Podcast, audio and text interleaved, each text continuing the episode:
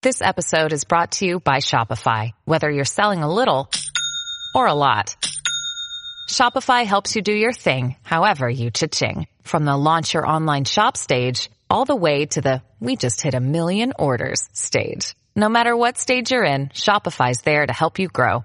Sign up for a $1 per month trial period at shopify.com slash special offer, all lowercase. That's shopify.com slash special offer. This is ContactTalkRadio.com. Consciousness in action. And you are taking action into your consciousness by tuning into Contact Talk Radio. And on TuneIn.com, Ping.fm, and Upsnap Mobile. Contact Talk Radio. Welcome to Living Fearlessly with your host, Lisa McDonald. My mama told me when I was young, we're all Good morning, everybody. Thank you so very much for joining me, rejoining me again on this lovely Friday morning. My name is Lisa McDonald, host of Living Fearlessly with the Contact Talk Radio Network. Listenership spans to 145 countries, 220 TV, radio, terrestrial satellites, and the potential for millions of iTunes downloads.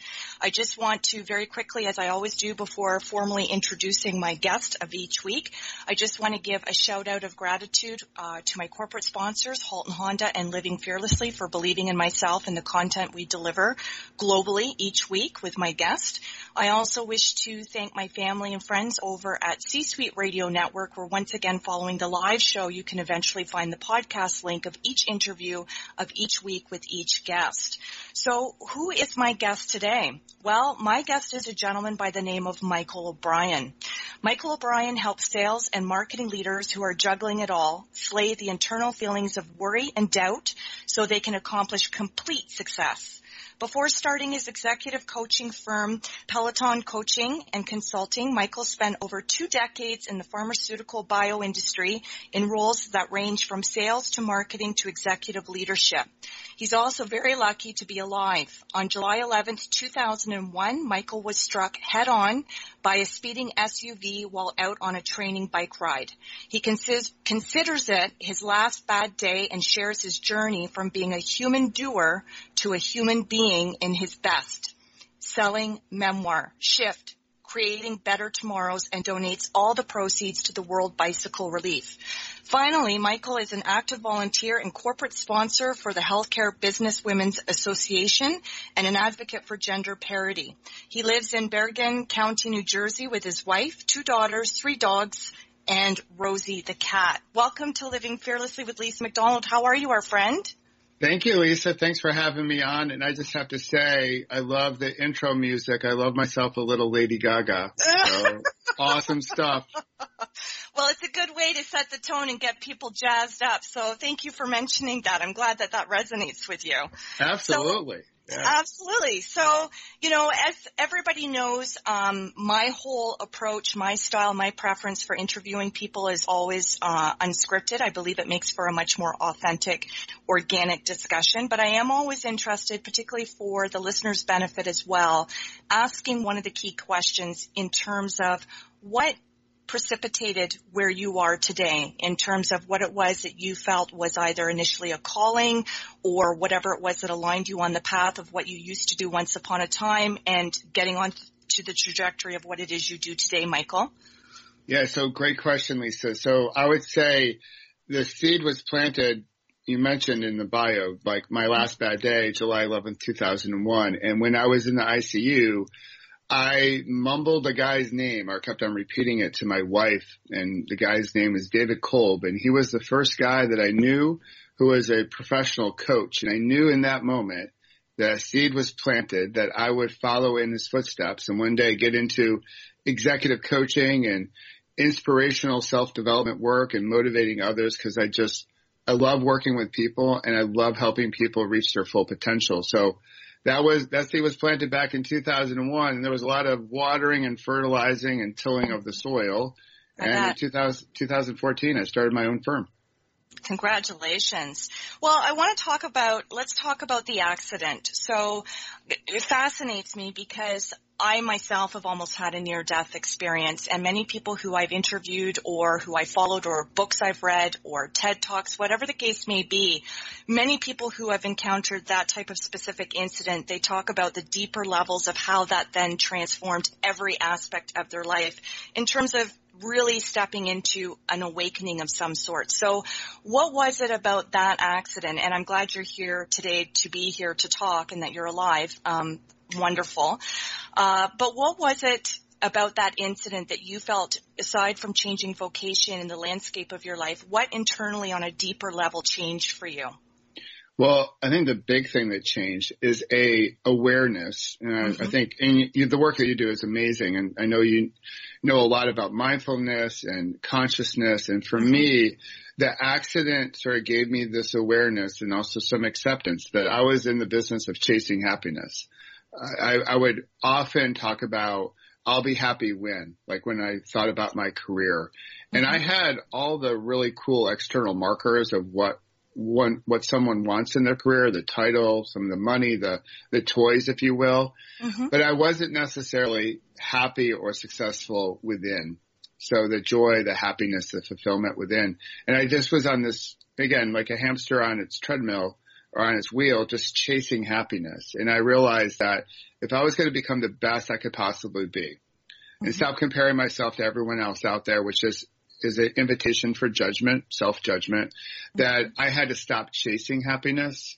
I had to stop being a human doer and actually be present and, and be happiness or be happy, uh, mm-hmm. along with a whole bunch of other things that I had, I had, I had choice in the matter in terms of how I wanted to show up and, um, face the world each day. And that was, that was probably fundamentally the big thing that I realized through this whole journey that I'm on.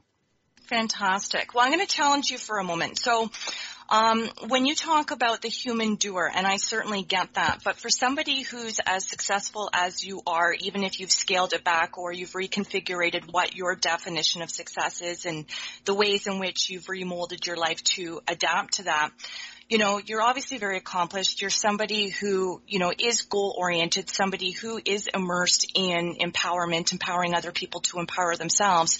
So that still entails, uh, you know, a grind of some sort. That still entails being on for other people as well as being on for yourself so that you can continually monitor the growth, uh, and barometer of your own success. So, you know, have you really truly scaled back from being a human doer? Yeah, so so that's a great question. I love that you challenged me on it. So I still do a whole bunch of different things, right? So, you know, I I had a great career. I moved from the time I was uh, had my accident to a director level to managing four billion dollars in a team of a thousand people, and now a successful practice. So I still do things. It's more about being present Mm-hmm. And le- leading with that, leading with awareness and consciousness, as opposed to, you know, what is happening current day that we're all, you know, we're all sort of distracted, right? We're all busy. When I ask people like, Hey, how you doing? A lot of people say, well, I'm busy. And they're just, they're sort of going through life without a level of mindfulness and consciousness and they're just doing mm-hmm. without really any clear vision for what they're going after. And they sort of get, sometimes they get hung up on, the final outcome. They're really attached to that. So my approach now is of detaching from, you know, still have a vision, but detaching from the outcome and being really focused in on, on the process and how I want to show up and being present for not only myself, but for everyone else around me.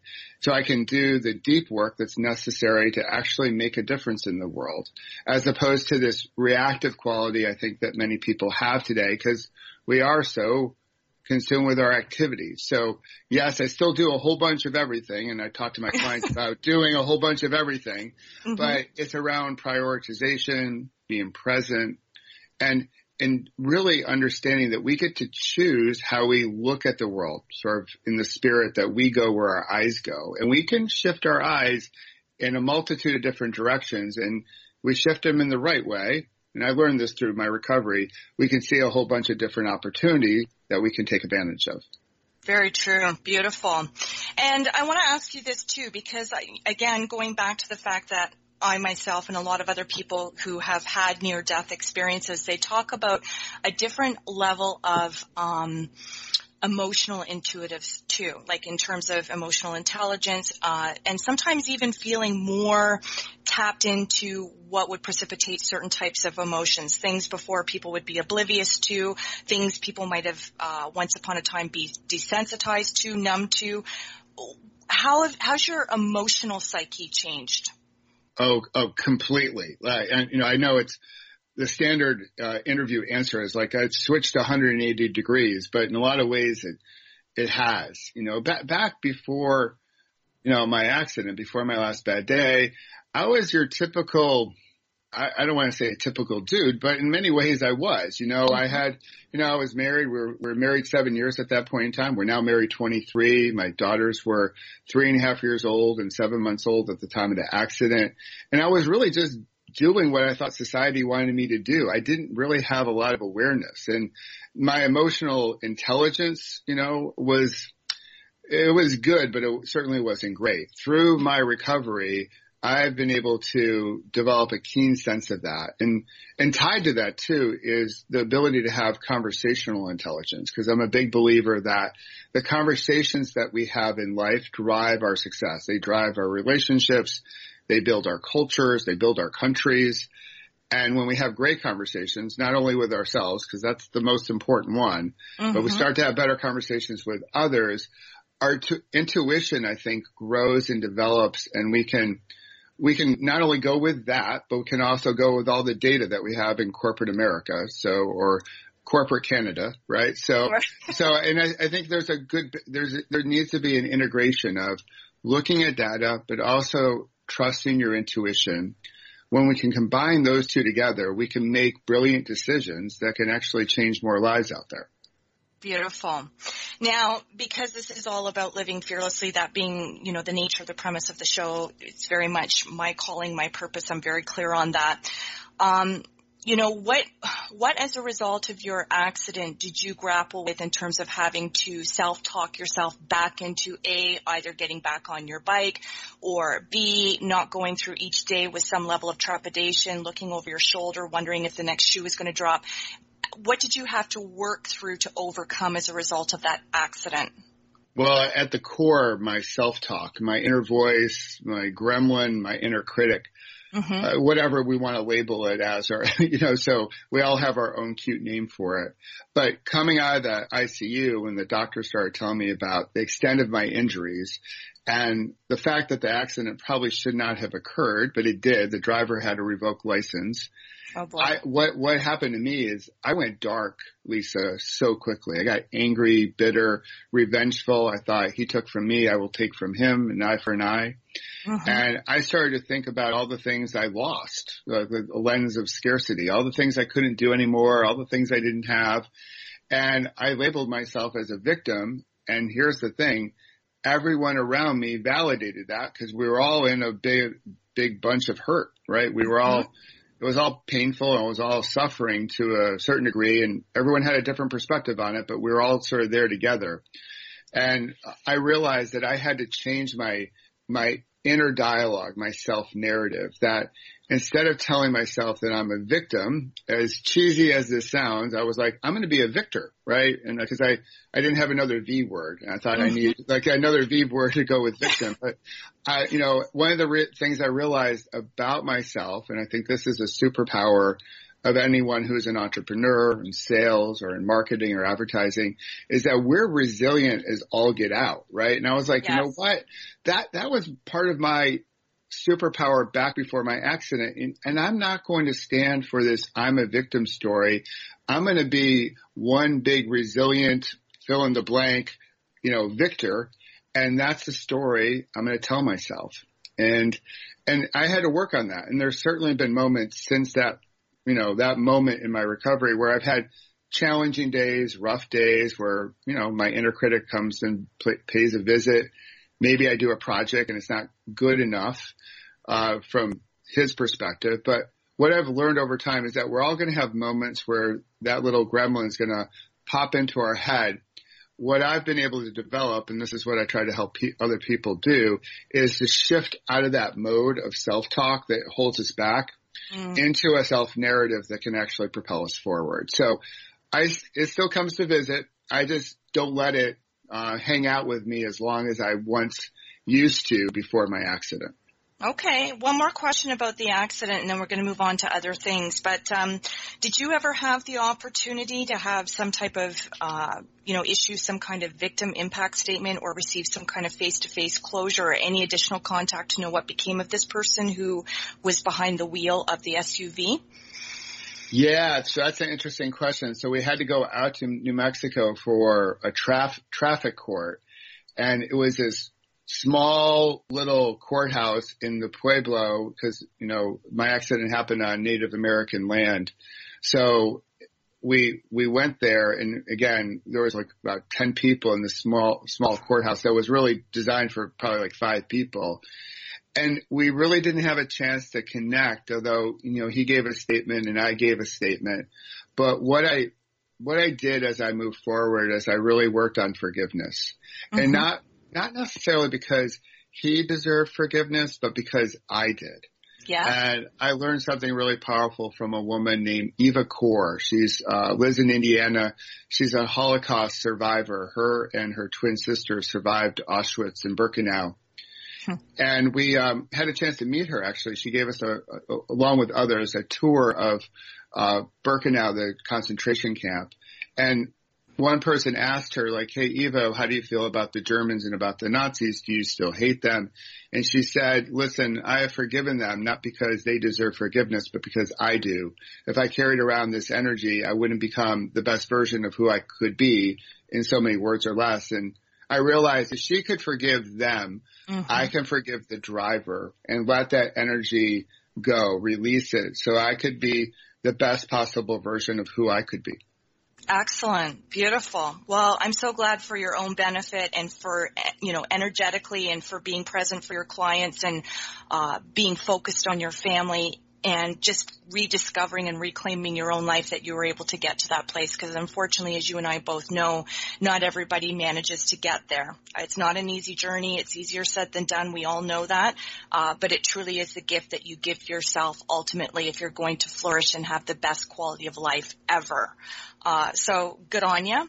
Um, which for what you just mentioned and what we just discussed there, Michael, that's a good segue in terms of I would be interested, as I'm sure the global listeners are too. Who are some of your most pivotal, profound, tangible or intangible mentors uh, outside of your example of Eva, who I'm sure in many respects is, um, but who, who's really paved the way for you in one way or another? Well, so I, I'm not going to mention any big icons, although I do follow some of the big icons out there that are mm-hmm. in the mm-hmm. self-development field and, but there are a lot of like unsung heroes and heroes out there that really yes. do inspire me.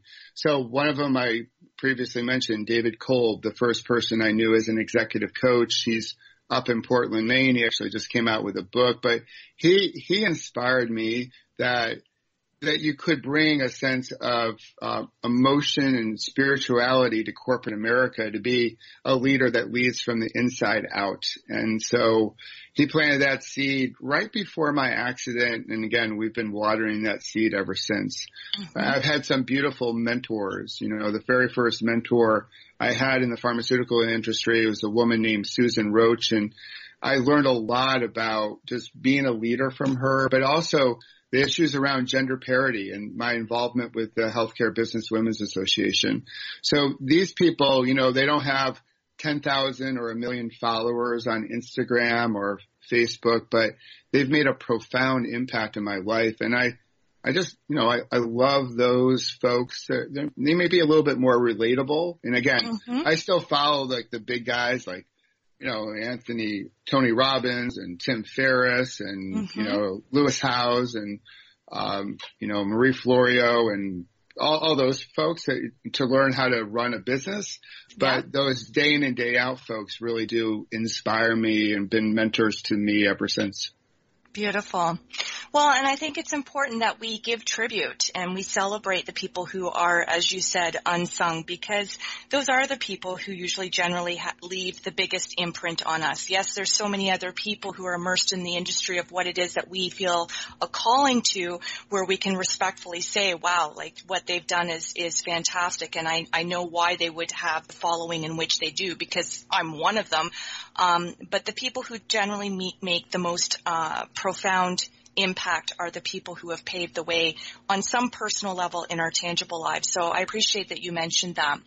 Now, in terms of the industry that we're in, yours being a little bit different in terms of the executive coaching. Uh, we know for what we do in terms of being authors, in terms of you know interfacing with clients, it's a very oversaturated industry. So I would be interested to know, Michael, what is it about your specific style of coaching, or your practices, or um, the way that you, whatever signature to you, what makes you in your opinion of yourself, stand out apart from the rest? Well, yeah, great question, Lisa. I would I would play back some of the feedback I've gotten from my actual clients, and I think one of the first things they tell me is that my authenticity and my relatedness. That mm-hmm. like they're like we can just relate to you. You speak our language. So when people hire me, they don't hire me for my credentials, you know, mm-hmm. in terms of like where I've got my coach certifications, like International Coach Federation.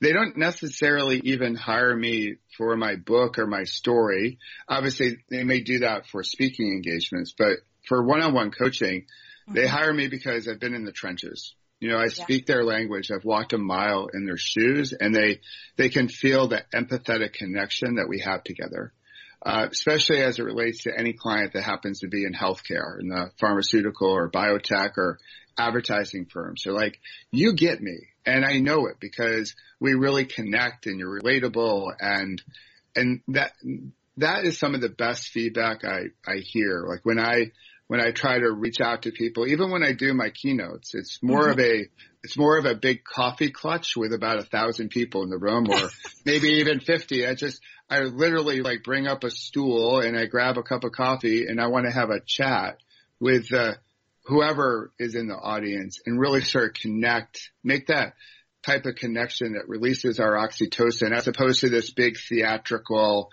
presentation where I'm talking at people. Mm.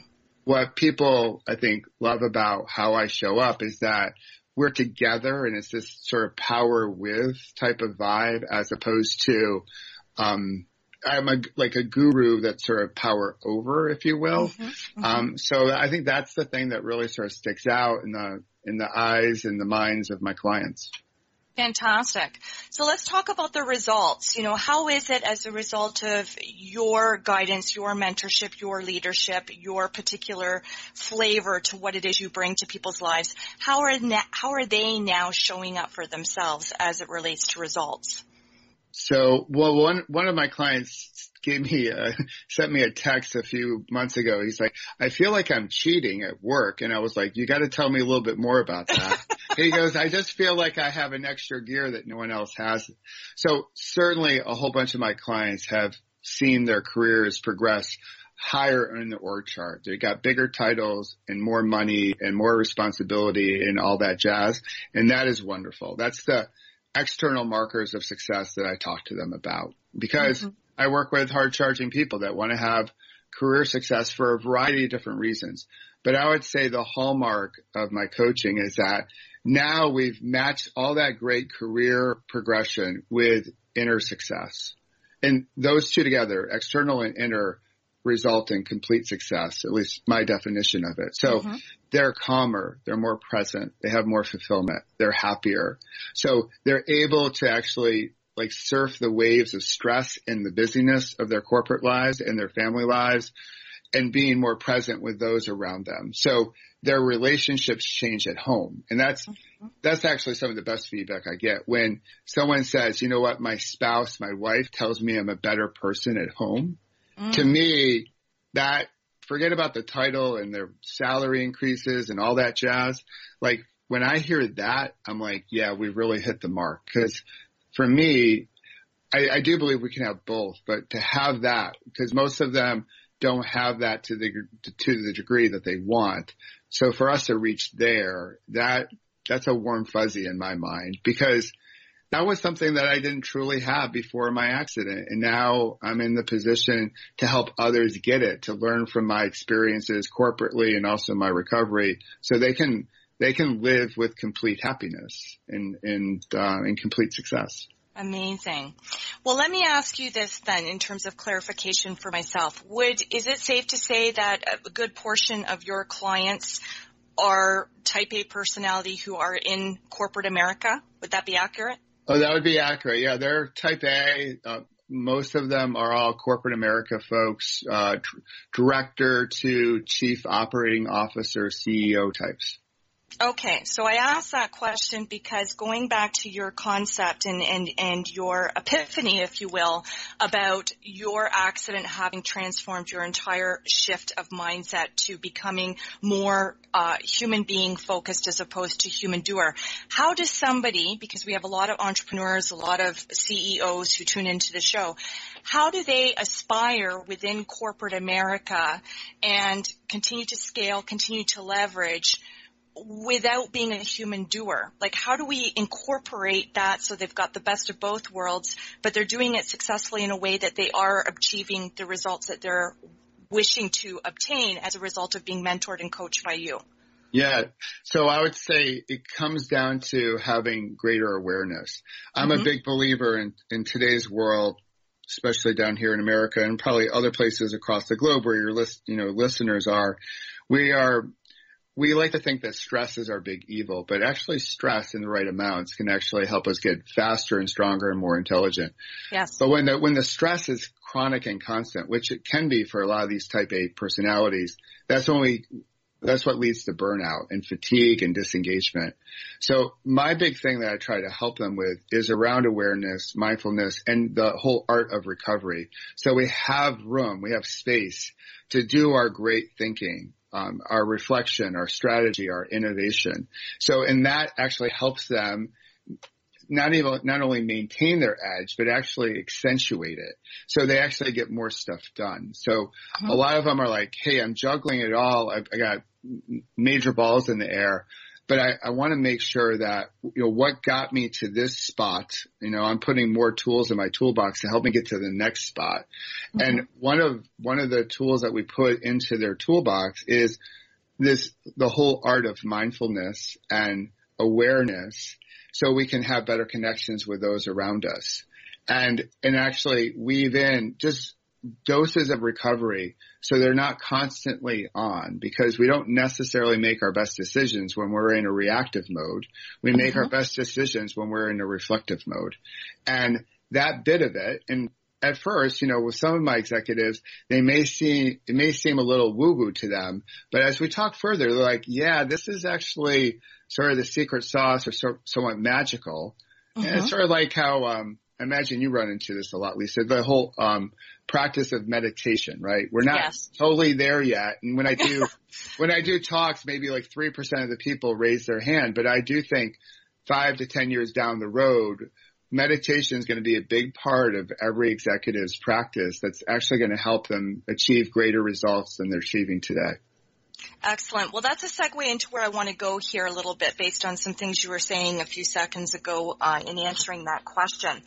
So I'm sure it's been your experience, Michael, when you've run into people at the CEO level. Uh, they're very, you know, they're very successful. They're very proficient in many skills in order to be at that level of leadership.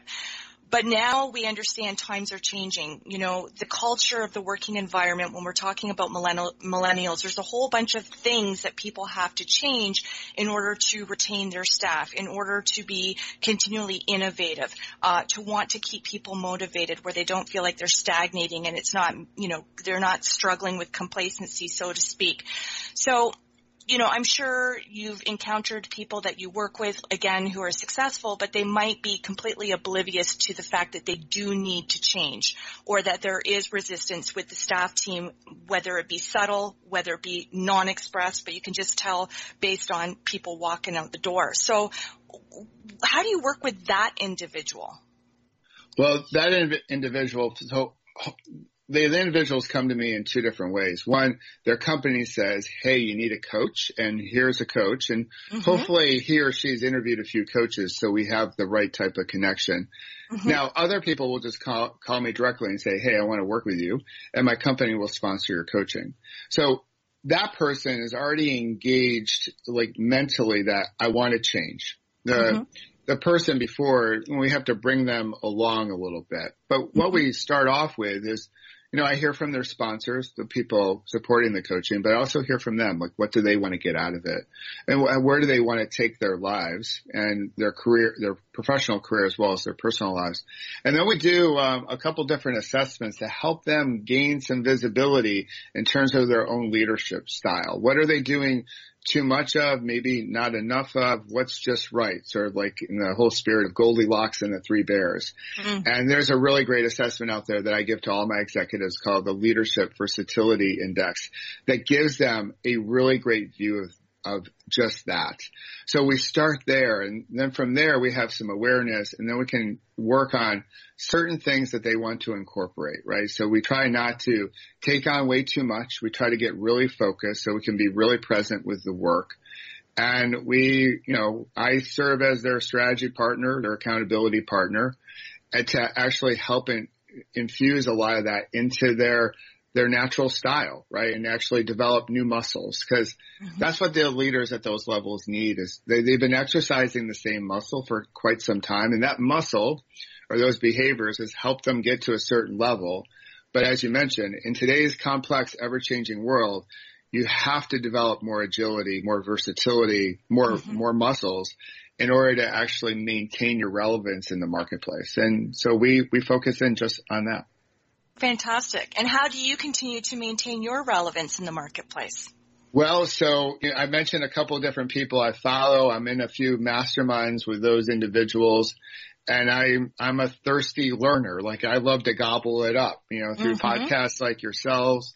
There's the one that you put out there, Lisa, and, and other podcasts and just ongoing training. So there's a couple different, you know, programs out there or, or seminars that I attend, but I also I'm a big believer in having a coach. So I think it's a really great question to ask anyone who's about to hire a coach mm-hmm. to ask him or her, do, do you have a coach? So yes. I, you know, and there, there, but the thing is, there's a ton of coaches out there that don't have a coach, and it's like, well, if you believe in the practice, why don't you have one yourself? Um, so I'm, I'm a, you know, I'm a, I'm a big believer in, in my coach, but also, you know, spending a good chunk of my time in just making myself a better coach so I can be better for my clients because they're coming to me and they're coming to me at a time of need, right? There's some pain points in their professional lives or personal lives and they want me to help help them solve it together. And so I know I need to continuously improve my game, improve mm-hmm. my offering so I can be there for my clients when my clients come and ask for the, assist- the assistance. Beautiful. So a couple things, and I, I, always have simultaneous thoughts that come to me, and I, I always try not no to drop them. Okay, so I, I want to in a moment uh, go to talk about your book and where people can find your book, um, but I also want to know too um, when we talk about leadership. Right? Leadership isn't right now for a lot of things that we see going on in the world on the global scale and in our global community. Uh, there's a very conflicting uh, question mark around leadership. And some people who are younger, impressionable, don't really follow history to know the contrast of how other people perhaps have embodied leadership or they demonstrate it. I don't want to turn this into a political debate, but I mean, this subject comes up. We're all impacted for different reasons on different scales. Um, what would be your thoughts about what we're also witnessing in the world about leadership, and how would you define it? Well, so we, it's, it's certainly an interesting stage, um, that it's, it's actually a big head, head scratcher. So I, I would yeah. say, I would say this in terms of what, what we see globally and obviously certainly what we see here in the States is that we've become in some ways more tribal, but we've always been tribal, right? We've, since the beginning of time, we've formed into tribes. The thing is here in the States, we've been dominated by one tribe for the longest time, and that's the white guy, right? And I'm I'm part of that tribe, right? Mm-hmm. So, and the white guy has had the airwaves. It's been he's, he's been the one sort of controlling the narrative Mhm. about what's happening and what's, what's beautiful about the internet, heck, the internet brought us together. Social media brought us together today and connects now globally that we have all these different tribes that are popping up and asking for a seat at the table. Yeah. And now they have voice, which I think is incredible because now we can let, you know, merit and strength and warmth and competence and all these wonderful qualities drive how the narrative goes forward. And right now we're struggling with hearing hearing all the different tribes. So there's a lot of noise in the system, but the problem is is that no one's being heard or very few people are being heard. We're all running to our tribal corners. We're tuning into our tribal radio or TV shows and we're trying to outshout each other. We're mm-hmm. listening not to connect and understand, not with empathy, but we're listening to reply thinking if we're the last person who shouts or we're the last person who tweets something, we win the argument. Right. And that's, that's the biggest myth out there. Like this whole like feeling like, like life is a game that we need to win. It's really a game that we just play and we can look at the world through a lens of fear and scarcity, which is certainly happening now, right? Yes. So fear is being peddled like no one's business and there's this scarcity model that we're all, it's basically prompted people to look over their shoulder all the time. And when we're looking mm-hmm. over our shoulder, we're not looking ahead. So we need to have leaders that are more about abundance, how we can, you know, lift everybody up and make everybody stronger. This is one of the hallmarks of America. This is how we got founded, right? And mm-hmm. so right now, you know, it, we have a lot of tension. We have a lot of struggle, but I do think, and as I tell a lot of people who, you know, I live outside of New York City, so we know how this area voted. And I look at this as like, this is like one of the biggest mirrors that we can put up in front of us as a nation Yes. and really look at ourselves, that, that self-talk, right, that we talk about as individuals, but now as a country, who, who are we and who do we want to become? And I think we have a moment here that actually, although it feels painful and it feels like a big struggle and everyone's shouting at, you, at each other, this is one of our great moments Mhm. to say, okay, enough of this, enough of this divisive behavior. We're going to come together. We're going to have a different conversation and we're going to be more involved and more engaged. And I think there's a lot of data out there that suggests that that's happening. Um, but this is a long-term thing. You know, this wasn't built overnight. Uh, It was built drip by drip. And it's going to take that discipline, that resilience, drip by drip to make it better. But, and I'm encouraged that we can, but certainly right now, there's a lot of leaders trying to motivate people through fear. And I'm a mm-hmm. big believer that you can motivate through love, not necessarily romantic love, but compassionate love Yeah. and get much better results over, over the long haul. And that's, that's the case if you're like in Washington DC, in corporate America, you know, or the capitals across the great, the, you know, the great globe that we live on. So, um, Fantastic. You Yeah. explained that extremely well. I love when you started out explaining the whole tribal community, uh, different pockets of that and, and people screaming the loudest and tuning into their own tribal TV, radio, all that. You, you explained that extremely well. I like that. Um, so what do you foresee? What do you predict? I know you said within your answer that you believe you're, you're hopeful, um, but you know, in terms of humanity, do you do you think we're going through a rebirthing, a shedding of old skin process here, uh, and we're going to come out stronger uh, as a connected global community, more cohesive, more collaborative community, a more unified community, or do you think there's going to be more of the same, and we're just kind of seeing the not so nice stuff that might be here to stay? What, what, what are you what are you predicting right now, Michael? Well, so obviously I'm optimistic by nature. So I think, I don't think the next election, so we have an election in the States in 2018 and then again another one in 2020. I don't think the mm-hmm. next two elections sort of pivots us back to like a happier place right away. It's not going to be like this light switch, but I do think with more involvement, more community activism and, and more people expressing a voice about the type of behavior that we want to see from each other and our leaders that will slowly but surely start to change course. And we see it, we see it in some of the minor elections in the United States so far.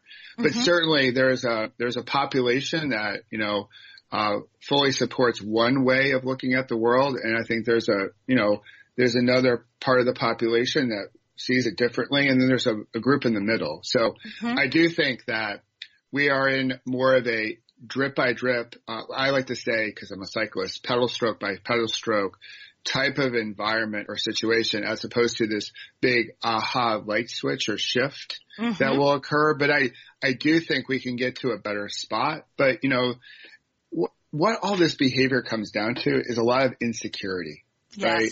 So the machoism and the bravado and the anger and all that jazz was no matter where we see it again, corporate America or otherwise, Mhm. it's all a mask for some insecurity within. Like, like the insecurity that happens when our inner critic gets the best of us, best of us when we think we're not enough, that we may not necessarily be able to be successful in the new world. So we're going to criticize the new world and we're going to do everything in our power to keep the old world as the status quo. So Mhm. I tend to, tr- I try to look, and sometimes it's difficult because there's also, we see a lot of hatred that I try to look at things through the lens of empathy to say, hey, like what's going on in your world that, ma- that makes you say what you say or, you know, sort of influences what you believe. And maybe we can start a conversation where we can really hear each other because that's the, the other thing, at least here in the States, is that there's a lot of invisibility, right? People feel Mhm. lonely. They don't feel like they, they're heard or seen. And, and when you feel that and you have that sort of society of loss, you're going to have extreme things that are happening and you see it a lot with gun violence and Mhm. terrorism. Like when you feel despair, in order to be seen and heard, you're going to take on extreme measures. And right now we have a lot of the extreme measures being part of our society. But I think if we can all hear each other and see each other and, you know, learn to disagree without being disagreeable, we can get back to a better, better spot. That's my, that's my optimism.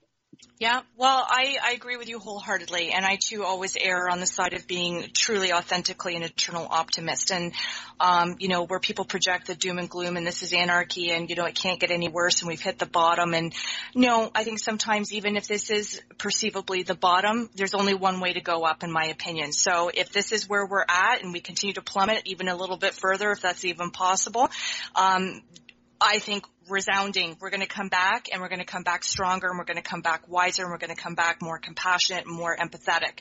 Um, so to me, you know, that's worth it. Short-term pain, long-term gain. That's how I look at it. Absolutely. yeah. Yeah. So let's delve into talking about your book, and I want to give you an opportunity, Michael, to let it be known where people can purchase your book, uh, whether people can get an inscribed copy of your book. Um, I'm sure it's part of your speaking circuit, and you sell books at your speaking gigs. Um, but let's talk about your book. We know what birthed the book in terms of the inspiration and the motivation behind it. Um, but what would you, without giving away too much, because you want people to obviously purchase the book themselves and enjoy it and learn something from it. Um, but what else could you maybe share as a, a little bit of a nugget about your book and why you think everybody should be reading this? Yeah, so I would say this, that it's a very relatable story and the people that read it, they're like, they really connect. They can see themselves in my story, right? Mhm. Because it's not a, um, something bad happened to me and now I climb Mount Everest, right? And now I'm putting that up as the definition of success. And there's certainly a lot of books out there, a lot of stories out there that are just like that. And I get inspired by them, but my story is a little bit different. You know, I, I had obviously something horrific happen to me and to my family and coming out of it, what I wanted was just to be the best version of who I could be and maximize my life so I can change other lives. And so when people read it, they're like, wow, I, I, I feel myself in this story. You know, it's not even just seeing, it's like I feel it. Mm. And the tips at the end in terms of how to be more of a human being as opposed to a human doer, people, they're easy to grasp and easy to sort of implement into their lives. I think the big thing though with my, my book Shift is the whole contribution to World Bicycle Relief. And so a lot of people when I left corporate America and they, I started meeting new people in the coaching and entrepreneurial community, they were like, Michael, you got to write your story. It's going to be great for your speaking gigs. It's going to be great for your business. You have to write a book. Mm-hmm. You'll make a lot of money. And so I had all these notes and journals from my recovery and I went out at it and started writing my story and I would write and I would stop for a bit, Lisa, and then I would get stuck mm-hmm. and I would write some more.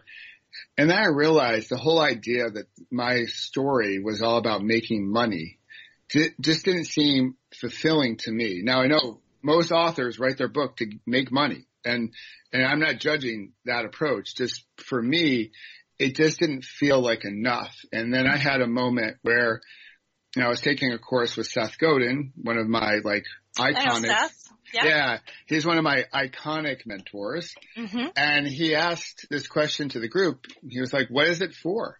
And I was like, wow, what is my book for? And I realized that my book was primarily for my daughters who were too young to remember pre-accident daddy and mm-hmm. too young to really understand how incredible their mom is and my wife is in, in terms of helping the family stay together and nursing me back to health.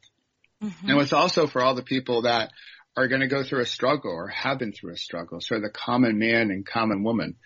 And when I had that, that, that was a big awakening, but also I realized that my book was about the message and not mm-hmm. about making money. And so I went to World Bicycle Relief and World Bicycle Relief, they're based in Chicago, but they help girls in countries like Malawi and Kenya and Zimbabwe conquer the challenge of distance by giving them a bicycle.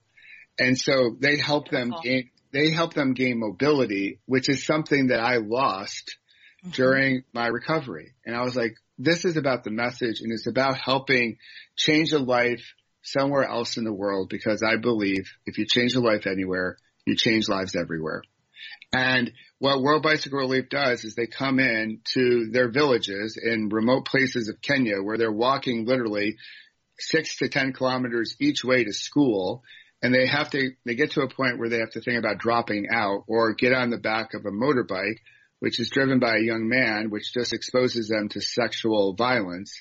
Yeah. And they come in and they give them a bike. And so by giving them a bike, that commute to school is uh, lessened significantly. So they stay in school, they graduate, they marry later, they have smaller families, and they have more economic vitality and independence. Beautiful. And that not only changes their lives, it changes the lives of their whole family, their whole village, their whole tribe. Mm-hmm. And so for me, what I try to relay when I do speaking engagements and the audience members all have a book, I tell them like when you read this book, hopefully it's changing your life, but know that you've made a contribution to change someone else's life. Love it. And if, if we show up with that attitude, wow, we can, going back to the optimism that we talked about, like we can change this planet by doing that. So, um, so I think that's like the big thing behind, behind it. People will be inspired. They'll be motivated, but there's a good warm fuzzy that comes from reading it because you, you've just changed one girl's life halfway around the world. If Amazing. You, and uh, so people can buy it through Amazon, through Barnes and Noble. It's all there. There's hard copy, paperback, and obviously a Kindle version.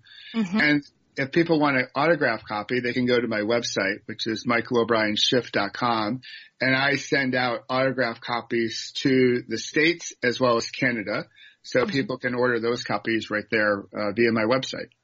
Super. Well, congratulations. You're quite the remarkable human being. And anybody who understands the importance. Um, I think it's due diligence truly in terms of paying it forward and being of service, and especially when you know people don't know what they don't know, um, and people don't know until they connect with your book necessarily to what degree it's going to transform them or get them off the fence in their own lives, or show through your example. You know what? I might render myself, and again, this goes back to what you said and what I talk about quite extensively about the whole inner real and the self-dialogue.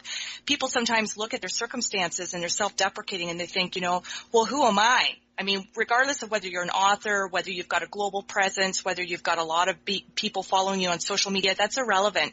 I think the fact that we're all individually here speaks to the fact that there's a miracle there. There's a purpose there. There's something bigger than yourself that you're meant to do. And not everybody at this point in their lives has tapped into knowing what that is. And sometimes like myself and sometimes like you, Michael, it takes, you know, a near death experience or other, uh, significant events where the light bulb goes on and it's like, okay, yeah, I've kind of been walking around in a fog. There's much more work to be done and there's more people to connect with and there's more people to help. I got to get going here. Um, so I really want to say thank you very much for everything that you've brought to myself and to the listening audience and eventually the podcast subscribers once this is calibrated. Um, I think you're amazing. You're welcome to come back here anytime, Michael. And for the people who are listening, I want to thank you for the gift of your time. Uh, I know it's a weekday, it's a work day. A lot of you won't be uh, tuning in until you hear the podcast, but for those who are joining us around the world, I want to say thank you very much. I encourage you to reach out to Michael O'Brien to get a copy of his book. Uh, maybe even become a client of his. Uh, reach out to him on social media. He's got a lot of great things to offer, uh, and is certainly enriching and impacting many people's lives. So no reason for you not to be one of them as well. So to the listening audience, once again, I want to thank you very much for supporting us here over on Living Fearlessly with Lisa McDonald. I want to once again thank my corporate sponsors, Halton Honda and Forever, for believing in myself and my guest of each week and the content of what we bring globally. I also want to shout out out to iHeartRadio who has accepted my program onto their platform. So I want to thank them for that as well and giving me another opportunity to get the Living Fearlessly message out there because again, people don't know what they don't know. So I invite you to, I'm uplifting you to fear less and to live more. And I invite you to listen to the podcast once it's released. And I want to thank my friends and family again over at C-Suite Radio Network. Where again, following the live show of my guest of each week, you can find the podcast link also on my host page, Living Fearlessly with Lisa McDonald. Love and gratitude to everybody. We'll be back here again next Friday, 8 a.m. Pacific, 10 Central, 11 Eastern. All my best. Bye bye.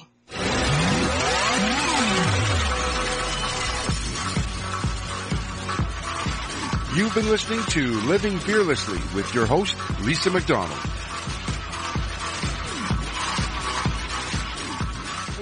This podcast is a part of the C-Suite Radio Network. For more top business podcasts, visit c-suiteradio.com.